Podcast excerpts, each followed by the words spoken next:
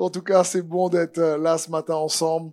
Je suis persuadé que ce message euh, va vous exhorter, vous fortifier, euh, parce que sa parole est plus tranchante qu'une épée à double tranchant. La Bible dit qu'elle sépare jointure et moelle, qu'elle sépare esprit et âme, et qu'elle vient juger les sentiments et les pensées de nos cœurs.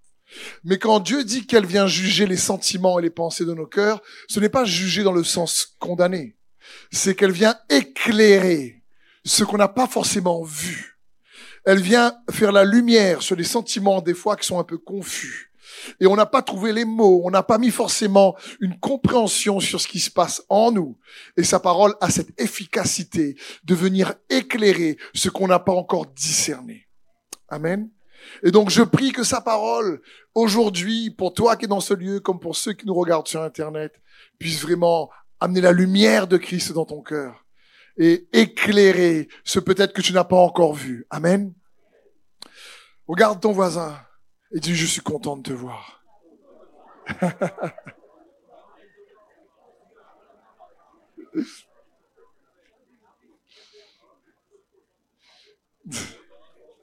Vous savez, qu'on dit regarde ton voisin, c'est toujours délicat parce que tu regardes toujours un et pas l'autre.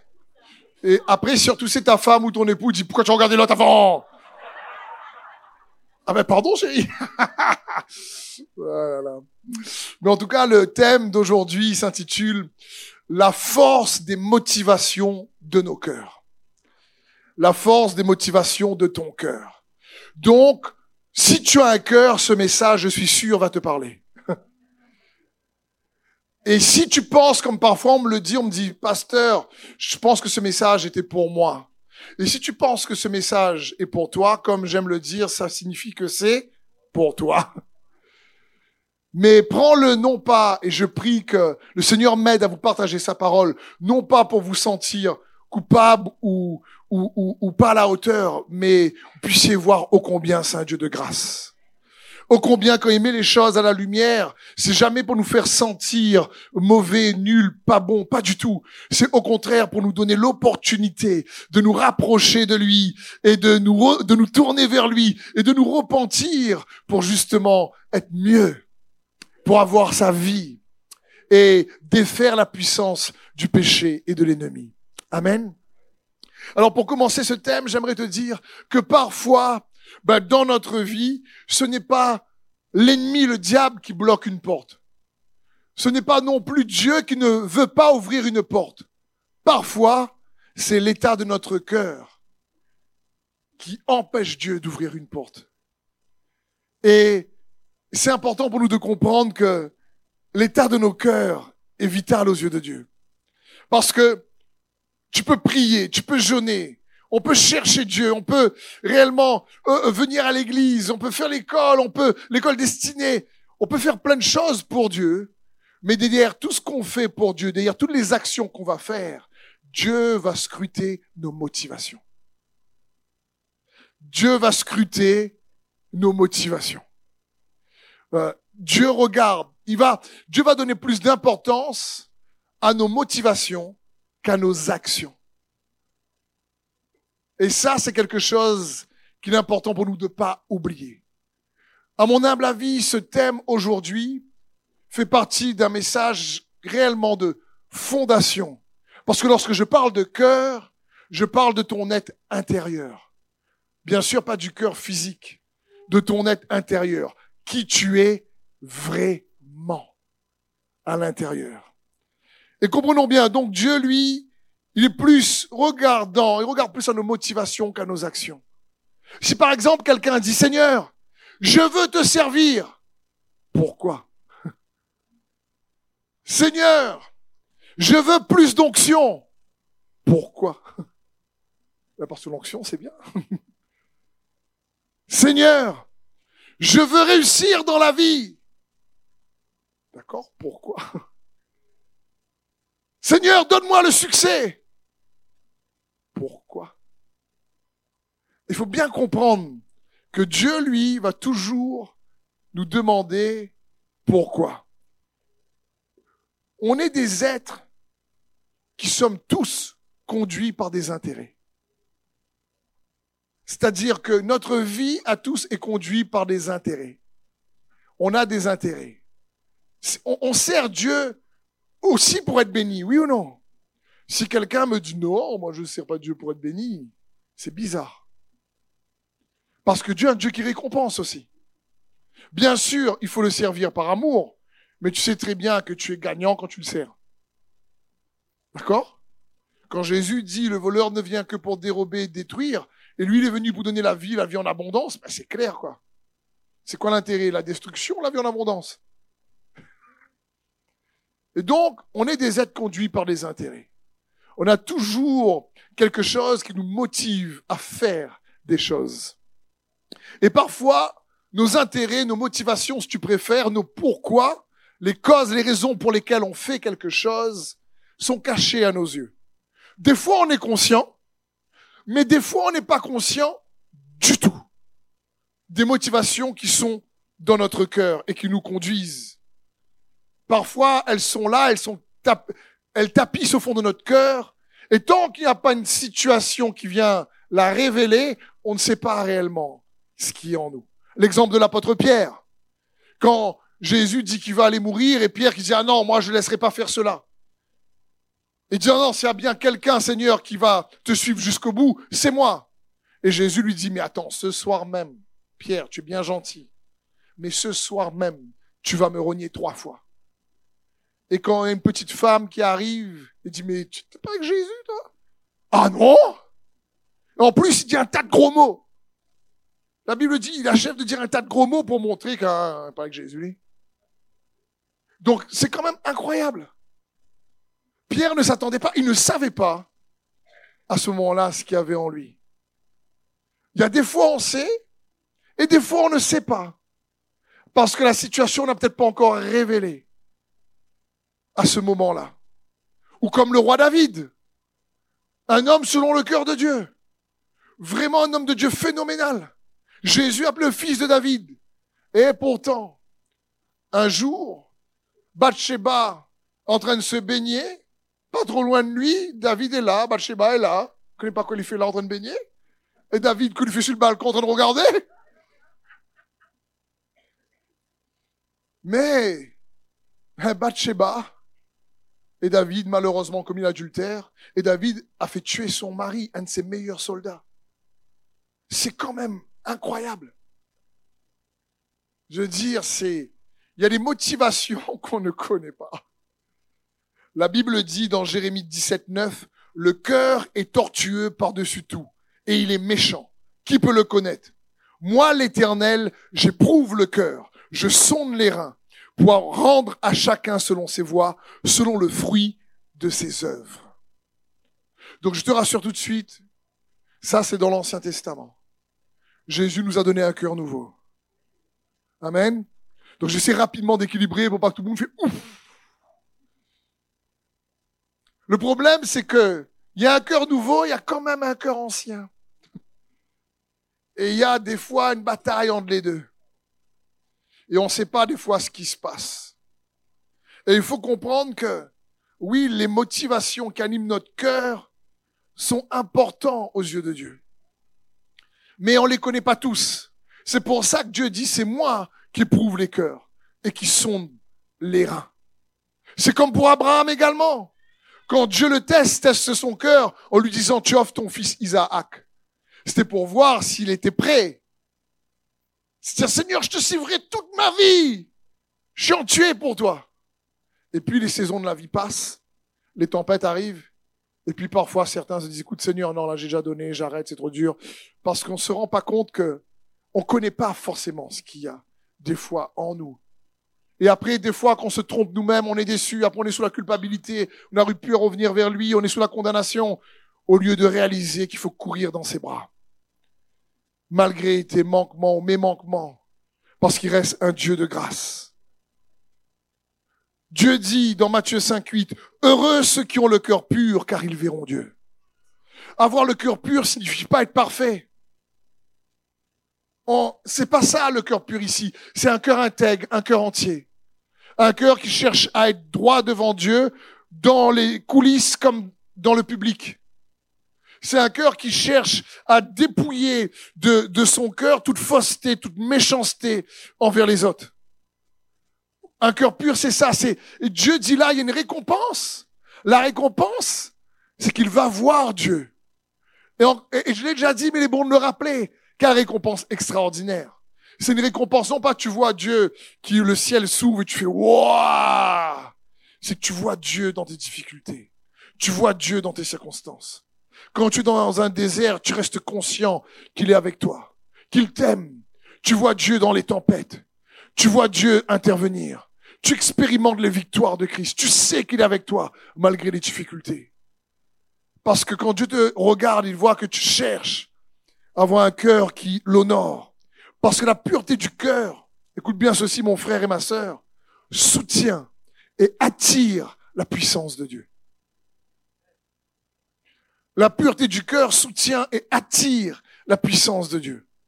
Dans tout ce que nous faisons, moi le premier, dans le service pour Dieu, c'est pas de prêcher que Dieu va regarder. C'est quel est l'état de mon cœur lorsque je prépare une prédication ou je prêche. Qu'est-ce qui me motive? Et c'est pareil pour nous tous, en général. Parce que la Bible dit dans Proverbe 4, 23, par-dessus tout, dis avec moi par-dessus tout, veille soigneusement sur ton cœur, car il est à la source de tout ce qui fait ta vie. Waouh! Quelle parole incroyable! Par-dessus tout, veille soigneusement sur ton cœur, car il est à la source de tout. Dis avec moi tout. Ce qui fait ta vie. Donc ça signifie que là, il y a quelque chose. Et pour purifier nos cœurs, heureux les cœurs purs et hériter de la bénédiction de voir Dieu à tes côtés, quelles que soient les saisons, et de voir son intervention se manifester dans ta vie et expérimenter les victoires de Christ pour toi. Pour purifier son cœur, il y a plusieurs manières dont la parole de Dieu en parle, mais j'aimerais, dans le cadre de ce message pour cette célébration, juste mettre l'accent sur qu'on est capable aussi de purifier nos cœurs en purifiant nos motivations. C'est une des manières. En veillant, si tu préfères, sur l'état des motivations de ton cœur. Voilà le premier point que j'aimerais voir avec vous en grand 1, c'est-à-dire veille sur l'état des motivations de ton cœur. Comme nous recommande Proverbe 4, 23 qu'on vient de lire il y a un instant. Comprenons bien ceci. La responsabilité numéro une d'un chrétien, d'un croyant en Christ Jésus, s'il veut progresser et plus expérimenter les victoires de Christ, ben c'est de constamment checker, veiller les motivations de son cœur. Parfois on les connaît et parfois on les connaît pas. Et Dieu lui-même va nous amener à les éprouver. Donc, comprenons bien, le cœur est comme une batterie. Tu peux charger ton cœur de paix, de joie, d'espérance comme de désespoir, de jalousie, de rancœur, euh, de tristesse, d'amertume. Le cœur est une batterie et ça va affecter tous les domaines de ta vie. Comme nous dit les Écritures.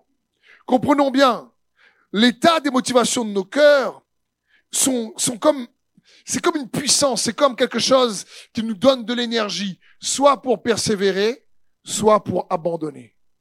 Soit pour marcher dans l'intégrité, soit pour tromper les motivations de nos cœurs sont capables de alimenter soit l'espérance, soit le désespoir. C'est important pour nous de comprendre ça.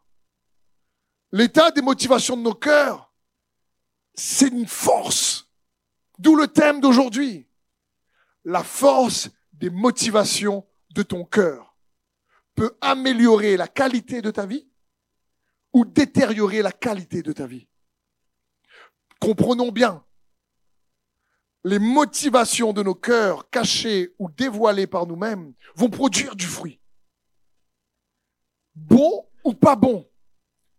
D'ailleurs, la majorité de nos déceptions sont directement liées ou indirectement liées à nos motivations. Je le répète. La majorité de nos déceptions sont directement liées ou indirectement liées à nos motivations. Pourquoi? Parce que l'espérance, si tu t'attends quelque chose, que tu es motivé, tu veux quelque chose. Et la déception, c'est avoir des attentes déçues. C'est ce que tu t'attendais à recevoir, tu l'as pas. La motivation, elle, elle te motive à recevoir ce que tu veux. Donc, quand tu n'as pas ce que tu veux, on est déçu, oui ou non?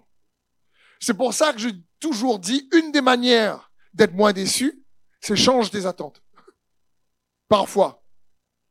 D'ailleurs, comme on est des aides d'intérêt, parfois dans les relations, de couple par exemple, quelqu'un a un, intérêt, l'autre un intérêt, il y a des motivations erronées, et après ça frictionne, voire se dispute parce que c'est pas du tout les mêmes attentes.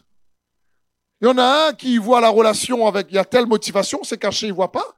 Il sait même pas ce qui se passe en lui, il est même pas capable de dire à l'autre. L'autre pareil, et ça part après, quand ça se manifeste dans les fruits, en sucette. En vrille.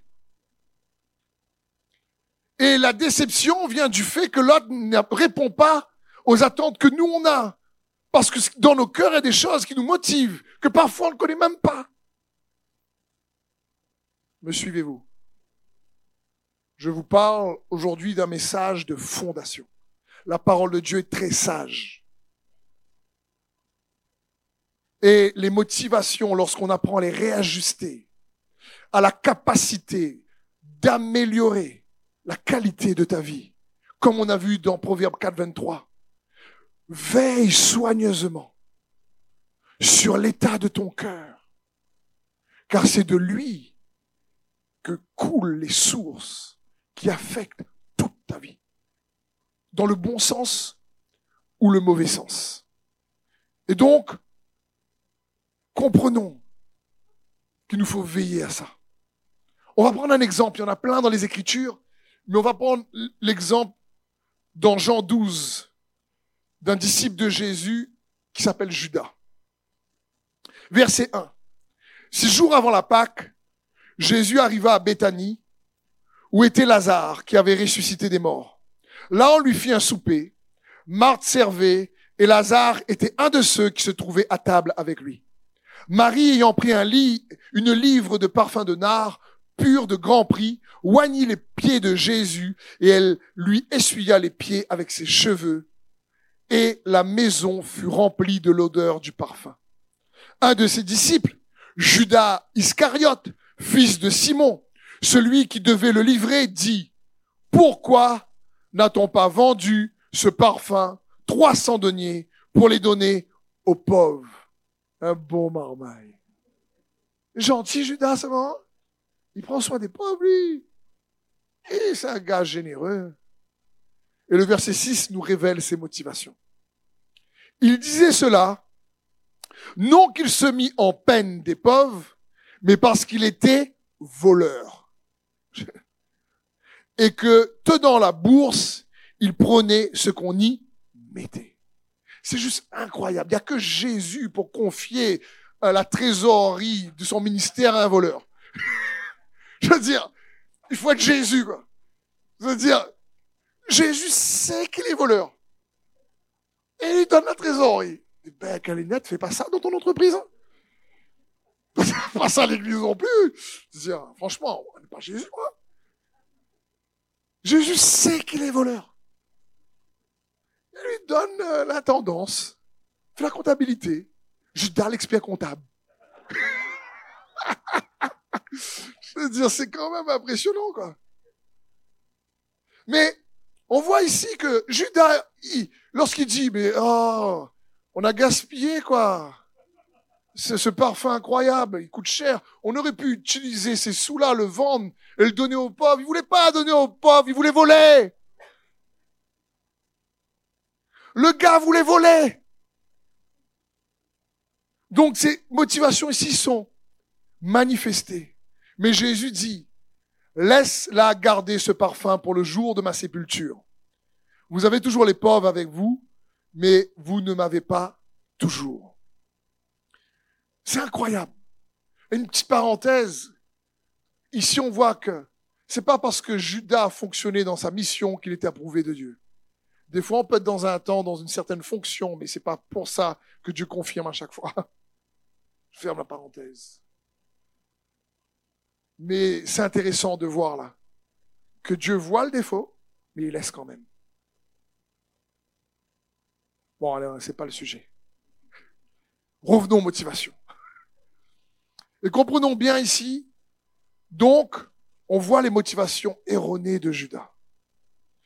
Je vais essayer de voir avec vous aujourd'hui comment faire donc pour réajuster au mieux nos motivations. Elles sont tellement importantes pour toi et moi que c'est nécessaire et c'est important, selon les Écritures, que sa parole vienne faire la lumière pour nous aider à les réajuster au mieux. Parce que ça va au mieux améliorer aussi la qualité de ta vie malgré les défis que tu traverses aujourd'hui.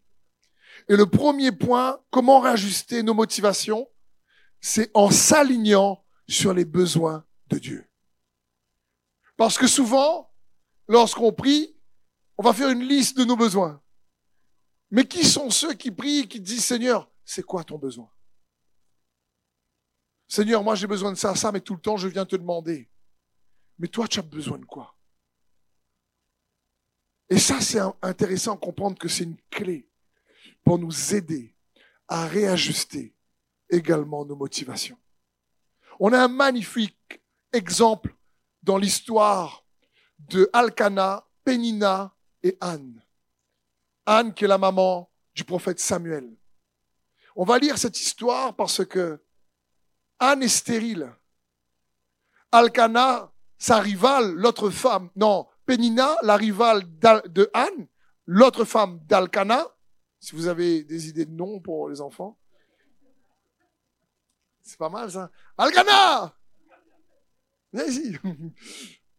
Donc Alcana, c'est le mari, vous avez suivi. Pénina, c'est une de ses femmes. Et Anne, c'est l'autre femme, d'accord?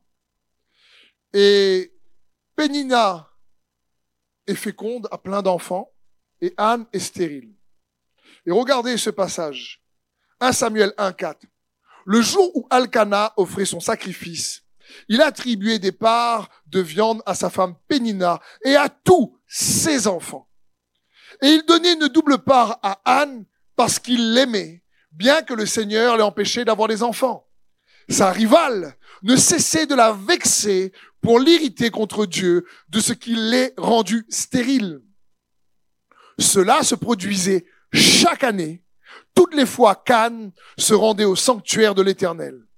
Pénina l'exaspérait. Alors Anne pleurait et restait sans manger. Alcana lui demandait, Anne, pourquoi pleures-tu? Pourquoi restes-tu sans manger? Pourquoi es-tu si malheureuse? Est-ce que je ne vaux pas mieux pour toi que dix fils? Cette fois-ci, après qu'on eut mangé et bu à Silo, Anne se leva, se rendit au sanctuaire de l'Éternel. Le prêtre Élie y était assis et sur son siège près de la porte. Très affligée, Anne pria l'Éternel en pleurant à chaudes larmes. Alors, elle fit le vœu suivant. Éternel, Seigneur des armées célestes, si tu veux bien considérer la misère de ta servante, et si tu interviens en ma faveur, si tu ne délaisses pas ta servante, et si tu me donnes un fils, alors, dis avec moi, alors, alors je te le consacrerai pour toute sa vie. Ses cheveux et sa barbe ne seront jamais coupés. Et là, il y a un tournant. Et comme vous connaissez pour la plupart d'entre vous cette histoire, à ce moment-là, quelque temps après, Anne tombe enceinte et elle a un fils qu'elle appelle Samuel, qui signifie Dieu a entendu. Très important ce qui se passe ici. Pendant des années, Anne est stérile. Pendant des années, Pénina, elle, elle est féconde, plein de marmailles. À chaque fois, il monte honorer une, fois par an l'éternel à Silo. Il y a le prêtre Élie qui est là. À pas confondre avec le prophète Élie. Le prêtre Élie. Et à chaque fois qu'ils viennent, tu as Pénina qui fait nan, moi, madame marmaille, ou n'a point. À chaque fois, la Bible dit, mais à chaque année, Pénina est en train de se moquer de Anne. Et Anne en a assez. Chaque année, elle pleure. Et chaque année, elle demande la même chose. Mi veut un mamaille. Parce que quand tu, tu dis bien dans l'hébreu, c'est un peu créole.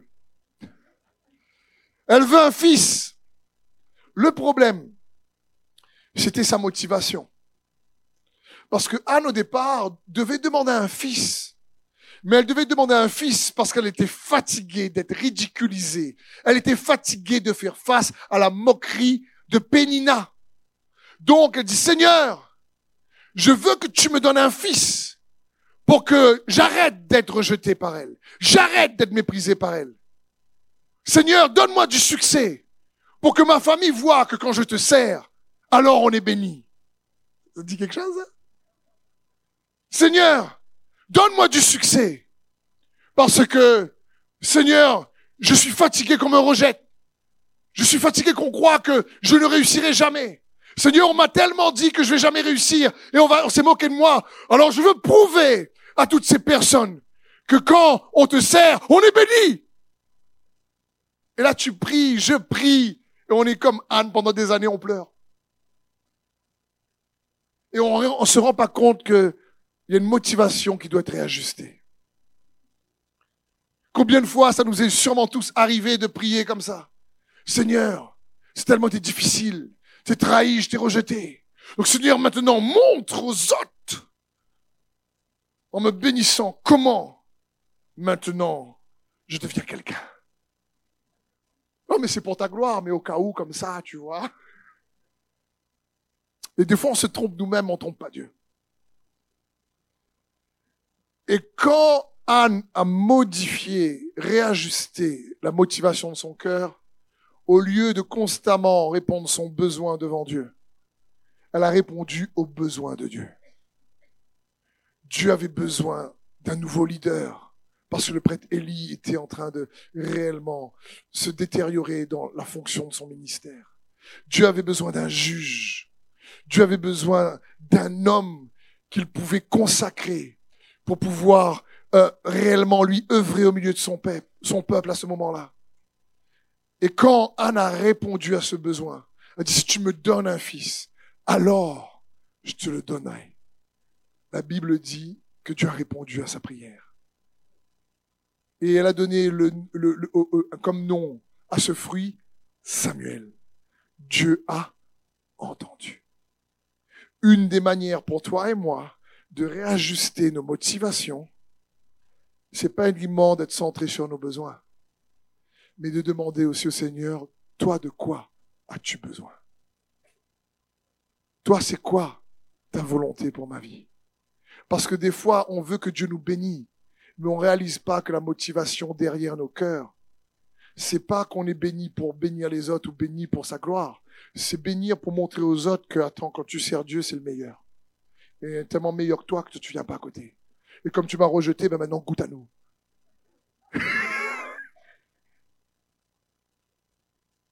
Et on ne se rend pas compte. Et du coup, on n'a pas forcément les percées qu'on devrait avoir.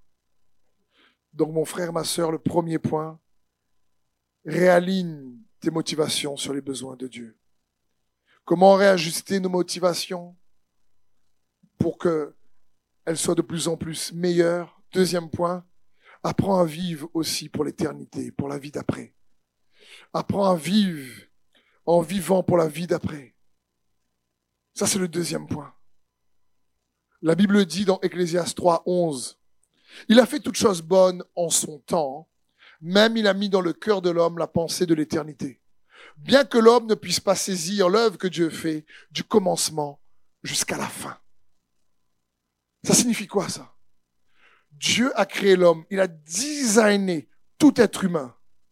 Et dans ce design, il a créé un espace en l'homme que seule l'éternité peut combler. Donc si nos motivations sont uniquement d'avoir du succès et de réussir dans ce monde, il y aura toujours un vide d'insatisfaction qui ne sera pas comblé. Dans chaque être humain, il a, Dieu a placé dans le cœur de l'homme la pensée de l'éternité. Et quand l'homme pense uniquement pour l'humanité, eh ben, il va louper cette partie. Dieu s'est gardé cette partie pour lui-même. Jésus a dit, la vie éternelle, c'est de me connaître. Moi et celui qui m'a envoyé. Donc il y a une partie en nous, dans la connaissance de Christ, qui est l'éternel. L'éternité, c'est de me connaître, a dit Jésus, qui se trouve en Christ, qui est capable de nous satisfaire. Et donc si on vit une vie juste pour avoir un succès humain, et c'est bien, ça veut pas dire il faut que tu t'écroules, pas du tout. Ça veut pas dire que tu n'as pas de vie ou tu n'as pas de succès, non. Mais ça signifie que si on n'est que motivé pour réussir et dans cette vie et on ne comprend pas qu'il y a quelque chose également pour la vie d'après, il y aura toujours une insatisfaction qui va rester. Colossiens 3, 1. Si donc vous êtes ressuscité avec Christ, cherchez les choses, les choses d'en haut, où Christ est assis à la droite de Dieu. Affectionnez-vous aux choses Affectionnez-vous aux choses d'en haut et non à celles qui sont sur la terre, quand vous êtes mort et votre vie est cachée avec Christ en Dieu. Je regardais un documentaire dernièrement d'un acteur très connu euh, à la télé et il a galéré pour obtenir le succès euh, qu'il voulait. Et il y a des années en arrière, lorsqu'il a obtenu le succès qu'il voulait, il est devenu une star internationale. Dans ce documentaire sur sa vie, il dit, mais quand je suis arrivé là-haut, quand je suis arrivé à être connu de tous et réellement que euh, mon film, mes films sont devenus un succès incroyable, je me suis rendu compte que ben, il y avait encore à faire et que j'étais pas arrivé, que je me sentais vide et que j'étais pas encore bien et qu'il y avait toujours des défis et ça n'a pas changé ma vie. Et pourtant, j'étais persuadé, il dit dans son documentaire, que si j'arrivais à, à, à, devenir cette star que tout le monde connaîtrait, alors c'est comme si j'ai tout reçu. Et il me dit, j'ai fait tellement d'erreurs. À cause de ça, j'ai perdu ma première famille. Il me dit, aujourd'hui, il est devenu âgé. Il dit, aujourd'hui, je comprends que tout ce personnage n'existe pas en réalité. Ils sont inventés et les gens ont fait de moi une star sur une personne qui n'existe pas. Et c'est de la vanité. Il dit, mais qu'est-ce que j'ai payé le prix cher avant de comprendre ça? C'est un peu dommage.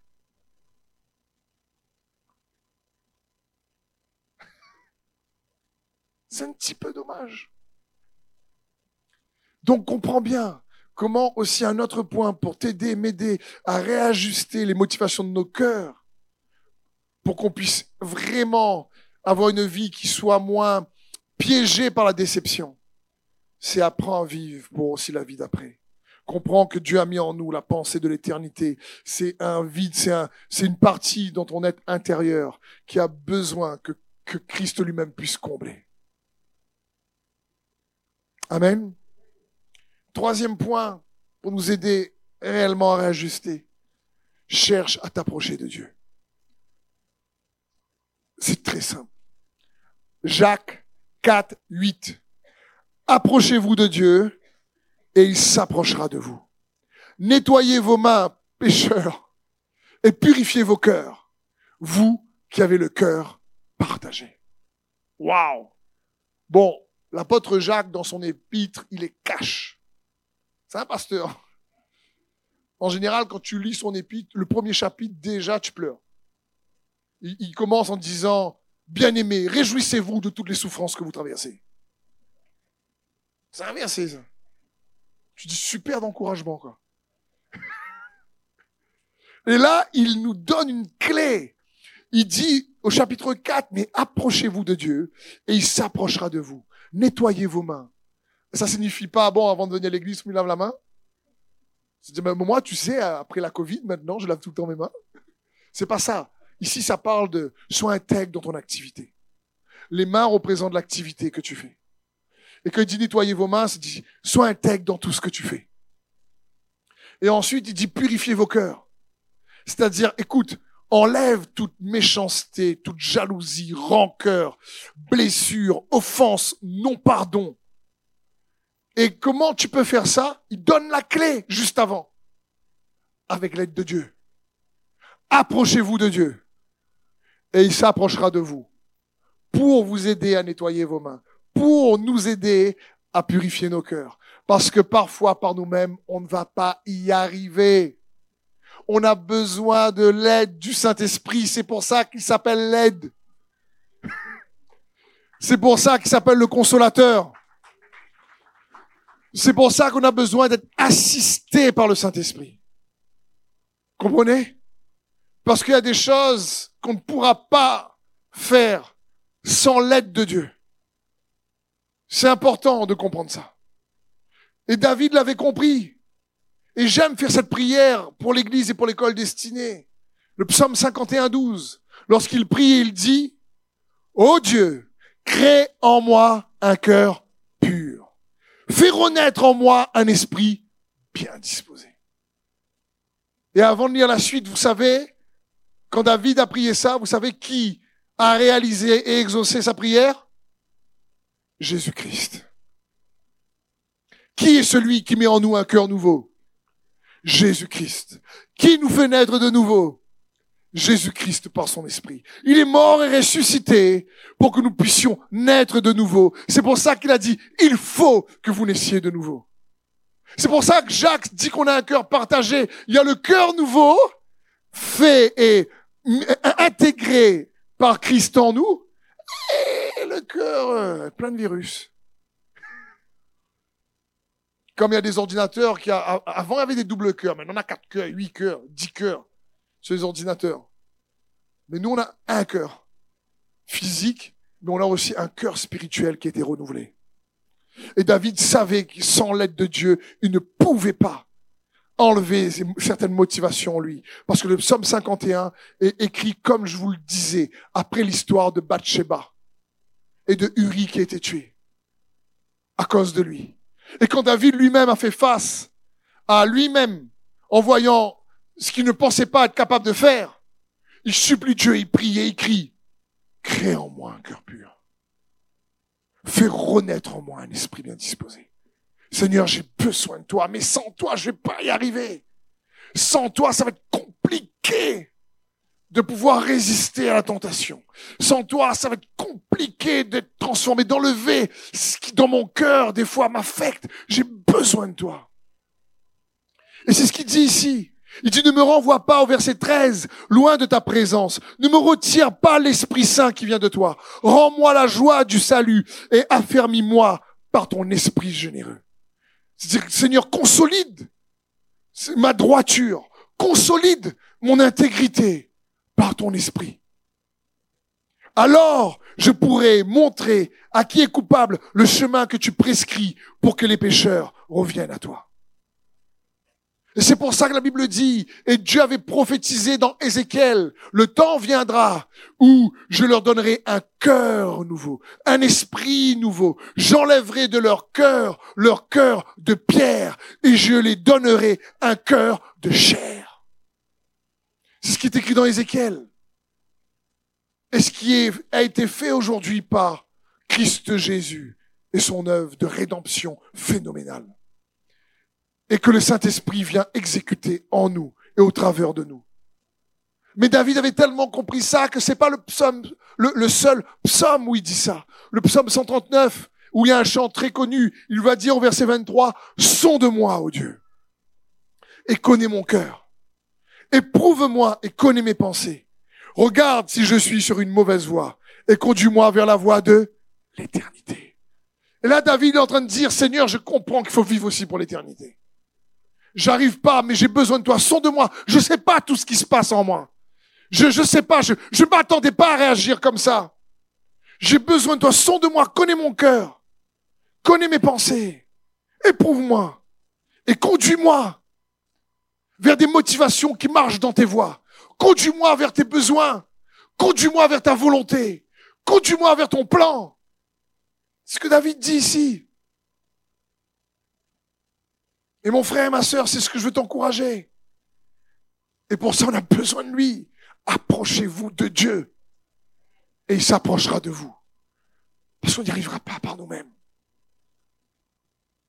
Et le dernier point, pour réajuster au mieux nos motivations, fais tout pour te conformer à sa parole, pour pratiquer la vérité de sa parole. Fais tout. Parce que des fois, il y a plein de choses qui sont déjà écrites et qu'on oublie. Le psaume 119, 9 nous dit ceci. Comment le jeune homme rendra-t-il pur son sentier En se dirigeant d'après ta parole? D'après ta parole. En se conformant à ta parole. Ici, c'est comment le jeune homme, ça parle euh, va purifier son sentier de ses voix, des voix de ses pensées dans son cœur. Tu préfères de ses motivations cachées. Comment il va faire pour le purifier? En se conformant à ta parole. Et dans le même passage, euh, à un moment donné, il va dire dans le psaume 119 toujours au verset 11 cette fois, deux versets plus loin ou trois versets plus loin, il va dire, je serre ta parole dans mon cœur afin de ne pas pécher contre toi. Mais qu'est-ce que cela signifie? Je serre ta parole dans mon cœur afin de ne pas pécher contre toi. Je, disais, c'est pas prendre un verset, tu imprimes, tu découpes, tu mets un scotch, tu mets sur ton cœur, tu mets ta chemise. Personne ne voit pas, en fin de compte, il y a le verset sur ton cœur, et là, tu as bien collé sa parole contre toi. Non, c'est pas ça. C'est quoi je serre ta parole contre mon cœur? C'est apprendre les versets par cœur? Non, ça suffit pas. Parce que parfois on apprend les versets par cœur, mais ils sont pas dans notre cœur. C'est des versets par tête. en réalité, ils sont pas du tout dans notre cœur. Quand la Bible dit ici, je serre ta parole contre mon cœur, il est en train de dire, au lieu de juste apprendre, et c'est très bon d'apprendre des versets par cœur, il y a un temps pour ça, parce qu'il faut savoir aussi connaître ce qui est écrit. Mais plus que réciter ou déclarer ce qui est écrit, c'est comprendre ce que signifie, ce qui implique ce qui est écrit. Parce que quand tu comprends ce qui, ce que signifie ce qui est écrit, alors c'est plus facile pour pratiquer et appliquer et adapter ce qui est écrit à tes circonstances. Donc c'est pas uniquement d'apprendre par cœur, c'est de méditer sa parole afin d'en dégager le sens. Fais-moi connaître tes voix. C'est dans ce sens pour que je puisse l'appliquer à ma vie. Un exemple simple. Seigneur, pardonne-nous nos offenses comme nous pardonnons aussi. Tu peux connaître par cœur. Je peux connaître par cœur. Mais ça reste dans la tête. Quand quelqu'un nous fait du mal, en général, avant de pardonner, et là, on fait un travail. Oui, mais tu comprends pas parce que lui, c'est injuste, tout ça. Comme c'est injuste, moi, j'ai pas fait ça. Tu comprends? Donc comment tu veux que je pardonne? Moi, je veux bien pardonner, mais lui, il pardonne pas. Donc, si lui pardonne pas, moi, comment tu veux que je pardonne? Ni avant moi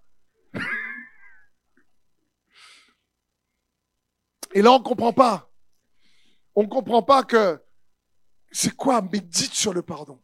Serrer sa parole contre ton cœur, c'est que découvre par l'esprit de sagesse et de révélation les bienfaits du pardon. Comment le pardon te libère toi, pas l'autre. Comment le pardon te libère de la captivité, t'empêche d'être prisonnier? Comment le pardon, en fin de compte, te permet de vivre libre de l'amertume, libre de la rancune, libre de la méchanceté, libre de l'offense, libre de la rancœur? Le pardon te libère toi, même si l'autre te pardonne pas. C'est dans ce sens. Il nous faut comprendre. Un peu comme je partageais hier à l'école biblique, c'est-à-dire cette, histoire avec Étienne, premier martyr de l'Église. Je veux dire, Étienne, il est en train d'être tué par des religieux qui le lapident, qui lui envoient des cailloux qui doit exploser sur son crâne, sur ses os. Il lui envoie la première roche, c'est la roche du Roger. Ensuite, c'est la roche de la jalousie. Ensuite, c'est la roche du légalisme. Ensuite, c'est la roche de la trahison. La roche de la division. La roche de la médisance. La roche de la calomnie. C'est ces roches-là qui tombent sur lui. Et il prend plein impact. Et à un moment donné, alors que ces roches sont en train de le percuter, il dit, en levant les yeux vers le ciel, Père, ne leur impute pas ce péché. Waouh Vous croyez que ceux qui étaient en train de lui lancer une roche a dit, oh, stop, stop, stop, stop! Vous avez vu, il nous a demandé pardon, il nous pardonne. Vous avez vu l'humilité qu'il a manifestée? C'est un bon gars quand même. Bon, ben écoute, Étienne, pardonne-nous aussi. Désolé, tu as un petit bobo là, un peu de bleu là, ton bras est cassé, mais on va arrêter maintenant. Tu es tellement gentil, tu es tellement sympathique avec nous. Toi, tu nous pardonnes, nous, on te pardonne, nous, nous pardonnons. C'est bon maintenant, on va tracer. Mais Étienne n'a pas calculé du tout qu'il le retourne le pardon ou pas.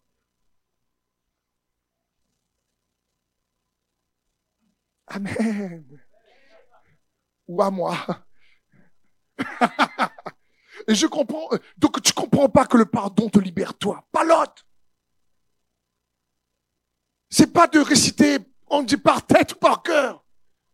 Je serre ta parole contre mon cœur. Si tu comprends l'implication, ce que ça signifie et les bienfaits que sa parole réellement va t'apporter, comment le jeune homme purifiera-t-il son sentier en se conformant à ta parole? C'est-à-dire, Seigneur, je veux comprendre, je veux la méditer. C'est pas uniquement de la connaître par cœur. Je veux réellement la comprendre et l'appliquer. En prenant cet exemple qu'est le pardon. Et quand tu l'appliques, c'est toi, à un moment donné, qui est libéré.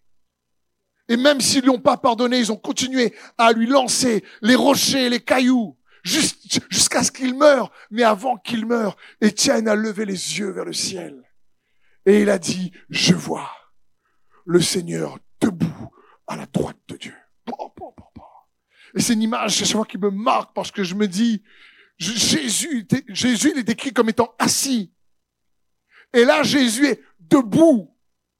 Et Jésus devait dire à tous les anges, les archanges, les principautés, les autorités, de dire, ça mon marmaille, ça. Ça t'a moi. Ça mon enfant. Et Jésus a dit se mettre debout. Et j'imagine la scène où tous les anges, les archanges ont dû faire waouh, respect. Hein. Respect, il est comme toi, Seigneur. Et là, ils ont dû pas taper des mains, mais taper des ailes.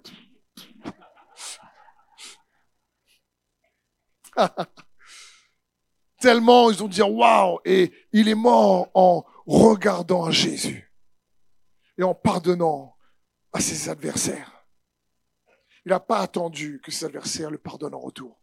Combien de frères et de sœurs restent dans la captivité de l'amertume, des blessures et de l'offense, de la trahison et, du, et, de des divisions, des querelles et des disputes parce qu'ils attendent qu'on les pardonne avant que eux aussi pardonnent. Des fois, tu dis, écoute, tu demandes pardon, si la personne ne veut pas, tu dis, ben, écoute, il n'y aura pas, y aura pas de réconciliation possible. Mais au moins, tu as fait ta part. Tu comprends? Tu as fait ta part pour toi pour être bien. Parce que la Bible dit, autant que cela dépende de vous, soyez en paix avec tout le monde. Donc des fois, tu vas pardonner et l'autre, effectivement, s'en fait. Étienne s'est pas réconcilié avec eux. Il n'a pas eu le temps, il est mort de toute façon. Donc il s'est pas réconcilié. Des fois, c'est pas possible. Si les deux parties pardonnent pas. Mais toi, prends ta responsabilité en tant qu'enfant de Dieu. Si tu veux que tes motivations soient réajustées sur son plan, ben voilà comment faire. Pratique sa parole. Un dernier exemple. La Bible dit dans Colossiens 3, 23, tout, dis avec moi tout. Vous avez vu dans la parole, il y a beaucoup de tout. Hein. tout ce que vous faites, faites-le de bon. Et voilà, il décrit c'est quoi le bon cœur. Comme pour le Seigneur et non pour des hommes. Si toi et moi, on pratiquerait vraiment plus ce verset, on s'éviterait beaucoup de déceptions. Je te garantis. Parce que les hommes, les uns les autres, on va toujours à un moment donné peut-être se décevoir. S'il y a des gens qui t'ont déçu, j'ai une mauvaise nouvelle pour toi, tu as dû les tu as dû décevoir certaines personnes un jour. Comme moi-même, comme nous tous. Mais la Bible dit, et c'est écrit pour les chrétiens. Tout ce que vous faites, faites-le de bon cœur. Et c'est quoi le bon cœur? Tu le fais comme pour le Seigneur. Tu pardonnes comme pour le Seigneur. Tu aimes comme pour le Seigneur. Tu fais miséricorde comme pour le Seigneur. Tu espères comme pour le Seigneur. Tu sers comme pour le Seigneur. Si on a cette approche et cette attitude de vie et qu'on grandit dedans, je te garantis, la qualité de ta vie, de ma vie, augmente, malgré les défis, malgré les conflits. Parce que comme je vous l'ai dit dans ce message, il y a de la force dans tes motivations, dans les motivations de ton cœur, pour améliorer ta vie ou pour la détériorer. Et je veux t'encourager, avec l'aide du Seigneur, à l'améliorer conformément à ce que la parole de Dieu dit. Comment Apprends à demander au Seigneur, c'est quoi ton besoin? Apprends à vivre pas uniquement pour les choses sur la terre, mais les choses éternelles. Fais tout ce que tu peux pour t'approcher de lui. Et fais tout ce que tu peux pour te conformer à sa parole. Serre sa parole contre ton cœur. Comprends la bénédiction que toi et moi nous avons en pratiquant avec foi sa parole qui nous protège et nous garde. Amen. Saint-Esprit, je te remercie pour ta présence dans ce lieu. Je te prie pour mes frères et mes sœurs. Je te prie pour ceux qui nous regardent comme pour ceux qui sont dans ce lieu. Que personne, Seigneur, ne se sente coupable. Seigneur, si ta parole est venue éclairer, si ta parole est venue mettre en lumière des choses dans leur cœur, je te prie, Seigneur, maintenant même, viens restaurer les cœurs. Viens dévoiler peut-être les mensonges qui les rendent encore captifs. Dans le nom de Jésus. Saint-Esprit, parle à mes frères ici présents, dans ce lieu comme derrière la caméra. Viens, Seigneur, nous montrer. C'est toi qui sondes les cœurs, comme dit ta parole. C'est toi qui éprouves les cœurs et sondes les reins. Et comme le roi David, Seigneur, nous te disons, oui, crée, Seigneur, en nous ce cœur pur que tu as déjà fait. Aide-nous, apprends-nous à vivre à partir de ce cœur nouveau. Seigneur, viens. Viens vivre pleinement en nous. Viens réajuster nos motivations pour que nous puissions apprendre à vivre pour la gloire de ton nom dans tout ce que nous faisons. Dans le nom de Jésus. Amen. Est-ce qu'on peut acclamer le Seigneur, frère et sœur Merci d'avoir suivi ce message. J'espère que ce message a fortifié votre foi. Merci également pour tous ceux et celles qui euh, nous soutiennent au travers de votre générosité. Vous avez en bas de votre écran un QR code qui vous conduira vers une page qui s'intitule je bénir.com. Merci de nous aider à propager sa parole. D'ailleurs, si ce message a fortifié votre foi et que vous connaissez quelqu'un de votre entourage qui aurait besoin de l'entendre, n'hésitez pas à lui partager ce message. Aussi, je vous encourage, si vous le souhaitez, à vous abonner à notre chaîne YouTube. Nous avons euh, des messages nouveaux chaque semaine. Nous sommes aussi présents sur d'autres médias dont vous aurez donc les liens dans la description ci-dessous. En tout cas, merci de nous avoir suivis. Soyez bénis.